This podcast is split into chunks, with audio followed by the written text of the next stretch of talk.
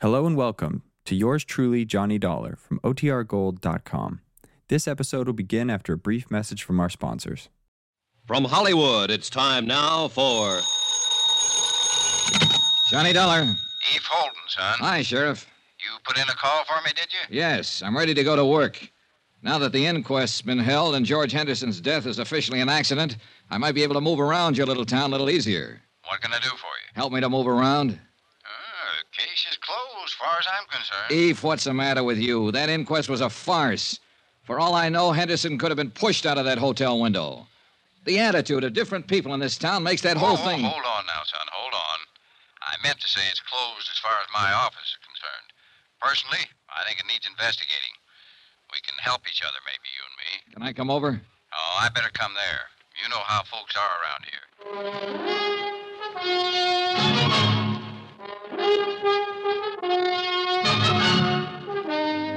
Tonight and every weekday night, Bob Bailey in the transcribed adventures of the man with the action packed expense account, America's fabulous freelance insurance investigator. Yours truly, Johnny Dollar.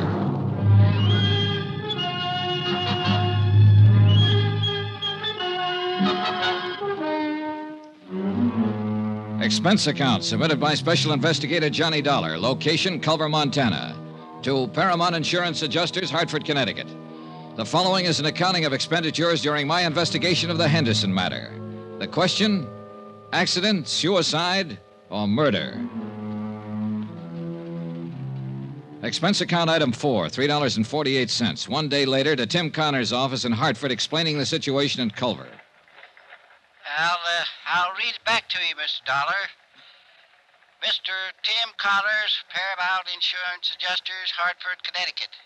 Coroner's inquest into death of George Henderson, policy number E EMP 196667, found death to be accidental. In my opinion, the inquest was not thorough. Have decided to stay on in Culver and conduct my own investigation.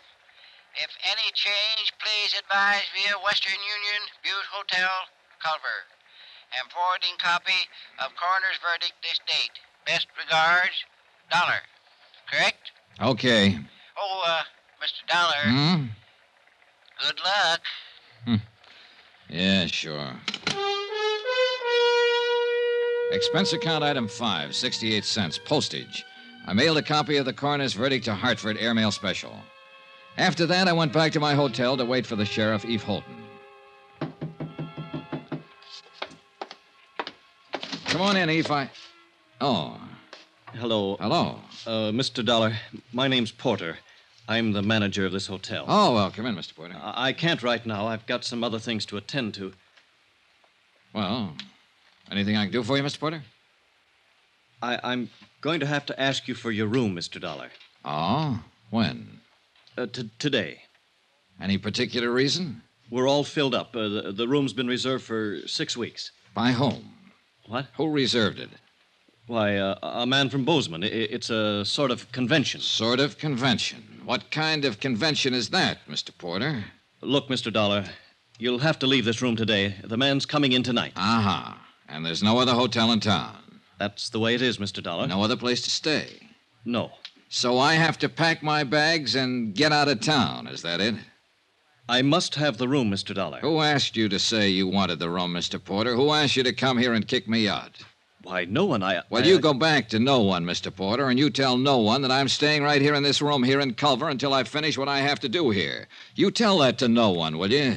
Mr. Dollar, I'd, I'd hate to call the police. Go ahead, Mr. Porter. Be sure and tell them about the sort of convention you're having and how all the rooms are sold out.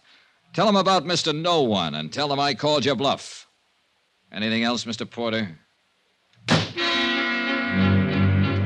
I was at the stage where I was beginning to take notes for myself. Note one The mayor didn't want to have an inquest into the death of George Henderson. Note two When they did have an inquest, they didn't want to really find out anything. Note three Mr. Hotel Manager wanted me to keep on not finding out anything by getting me out of town. I explained all of this to Eve Holton when he showed up a half an hour later. Kind of, kind of tight, isn't it? I don't know what that means, Sheriff, but it's pretty stupid. Yeah, it's stupid, son, but it could be effective. Now, I'll tell you what. If Porter calls the police, I'm the police. So don't worry about that. I'll hem him and haw him. All right, thanks.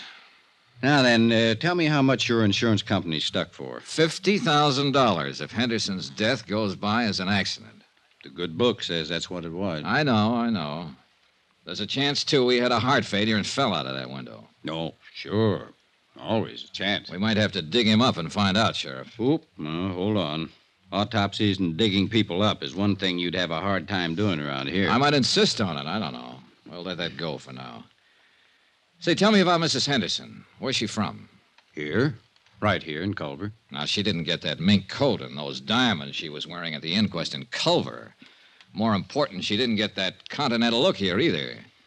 So, what's the story? Well, her name was Pauline Underwood before she married George. Born and raised right here in Culver. Of course, she went to school in the East, and she's been in Europe a couple of times, but most of her life's been right here. She is a mighty pretty widow. And a mighty rich one, too. Henderson had it. I know. This divorce she talked about at the inquest yesterday. Well, everybody in town knew they weren't getting along, never did get along. How could they? Pauline's 26 and George is 59. He could have been her father. As a matter of fact, he almost was. Now, tell me about that. You got a drink? Oh, yeah. Well, George raised Pauline from the time she was 14. He paid for all her schooling and growing up. She didn't have any folks after her old man died. George was pretty good to her. He sure was. Was he a friend of her parents? Well, Tom Underwood worked out at the ranch for George. When he died, there was Pauline standing around. yeah. Oh, thanks. And she eventually married him and his money, huh? Well, I, I wouldn't put it that way exactly. I, I think she liked him. Now, I, I've gone over what you're thinking, son. Those two were talking about divorce for some time. The papers had been drawn up for a settlement. She'd have got a lot of alimony and so on. Oh, Pauline had no call to push him out that window or have him pushed out. At least not for money. All right. Suppose he didn't want a divorce. Suppose he loved her and she came to the hotel room that morning and he pleaded with her to try all over again. Suppose she said no. Suppose she said no in a great big cold way. And George Henderson sat there and thought about it after she left. And he got sick all over and he walked over to that window and Suicide? what do you think? You knew him. Yeah, he wasn't a suicide type. So. Oh, nobody's the suicide type until they come to the end of the line, Eve. Then it's too late to interview them and ask them how they got there. Everybody seems to think it was an accident, so I'm just throwing words around. Well, Oh, hmm, you have a right to do that if you aren't satisfied, son. Hey, getting back to this hotel again. Who might want me to get out of town and not ask any questions? Anybody. Well, who? no idea. But it's somebody who has some feelings in this. Hey, who owns this hotel, Eve? Noah Baxter. Who's Noah Baxter? rancher. Got a place about 15 miles from here. Pretty big man. Uh huh. Friend of Henderson's? Yeah. Hmm. And let me put that question a little different. Baxter, a friend of Mrs. Henderson's. I don't know. Can you find out? I can try. Well, find out about him and any other friends, Eve. Friends that might be younger, that might have gone to Europe or school in the East. Yeah. Sure. What are you thinking now, son? Well, now, if I were Mrs. Henderson and my husband fell out of a window in this hotel and killed himself, I'd hire a lawyer and I'd sue the hotel for damages. If the insurance company didn't pay off my claim, I'd hire a lawyer and insist that they pay that claim. I'd do those things right away, Sheriff, especially if I thought it was all legitimate. Yeah. Yeah. Two hours later, I received a wire from Tim Connors. He requested me to look up a man named Thurber, an insurance broker living in Great Falls.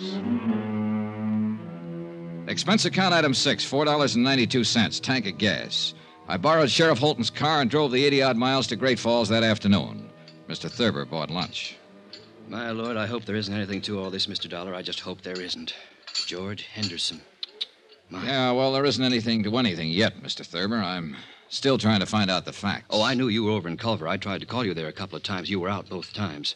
Finally, I put in a call to the home office in Hartford. I talked to this man, Connors, with the adjustment agency. Yeah. You see, Mr. Dollar, it's like this. I've been over in Jackson Hole for five days now hunting duck. We were way in, and I didn't hear about Henderson's death until I got back yesterday. Uh huh. Now, uh, look, Mr. Dollar, I don't know what reflection this will have on your attitude toward this case, but two days before I left, Mr. Henderson telephoned me here in Great Falls. He said he wanted to change the beneficiary on his policy. Oh, in other words, he was going to cut his wife out. huh? Y- yes, I suppose so. I know they weren't getting along. There'd been talk of divorce. Yes, I guess so. Uh huh. Did he name a new beneficiary? Yes, a school teacher in Culver named Matilda Knickerbocker. Everybody calls her Maddie. What was his connection with her? None that I know of. I think it was just a name for him to throw in until he could decide on another beneficiary. Why, he didn't have. Wait a minute. Matty Knickerbocker. Just a school teacher. Everybody knows her. He was awful mad when he talked to me that day. I could tell it in his voice. Now, here's what might interest you just a little more. The day I left on my hunting trip, Mr. Henderson phoned me again. He said to never mind. Mrs. Henderson was still his beneficiary. Had you changed the policies yet? No. Are you sure it was Henderson who telephoned you? Well, yes, of. I, I think it was him. Do you remember when you got the call? Oh, somewhere around noon, a little later, I guess. He died between 12.30 and 1. Must have been just before he fell out the window. He phoned you long distance from Culver, huh? Yes, sir.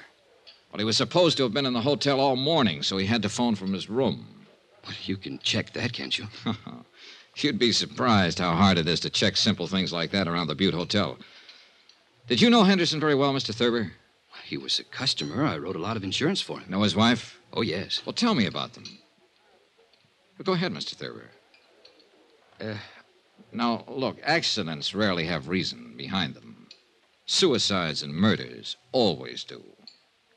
You don't think it was an accident? Well, let's say I've heard enough and seen enough to make it a draw so far. Go ahead, tell me about him. And I wish I was married to Mrs. Henderson. I mean, I wish she could see me. I think most any man who's ever met her hoped the same thing young men, old men, any kind. But she picked George. George was as tough and leathery as these mountains around us, exactly her opposite. But Pauline married him. He raised her. He was close to her all her adult life. Yes. But, Mr. Dollar, you know and I know she didn't have to marry him. She could have married anybody here in Culver or, or anybody in London or Paris. You see what I mean? And Uh, not quite. Well, I always had the idea that after she married him, she kept letting him know she could have had anybody else she wanted. Go ahead, Thurber. I think she married him for his money. I think she would have killed him for his money.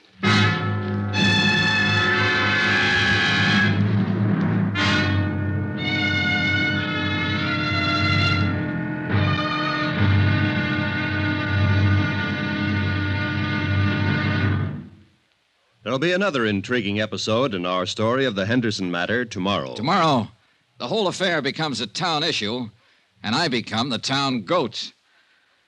Incidentally, let me take a moment to say thanks for the many kind letters you've sent. We appreciate them more than you know. And I only wish it were possible to answer them all personally. Again, thank you. Yours truly, Johnny Dollar.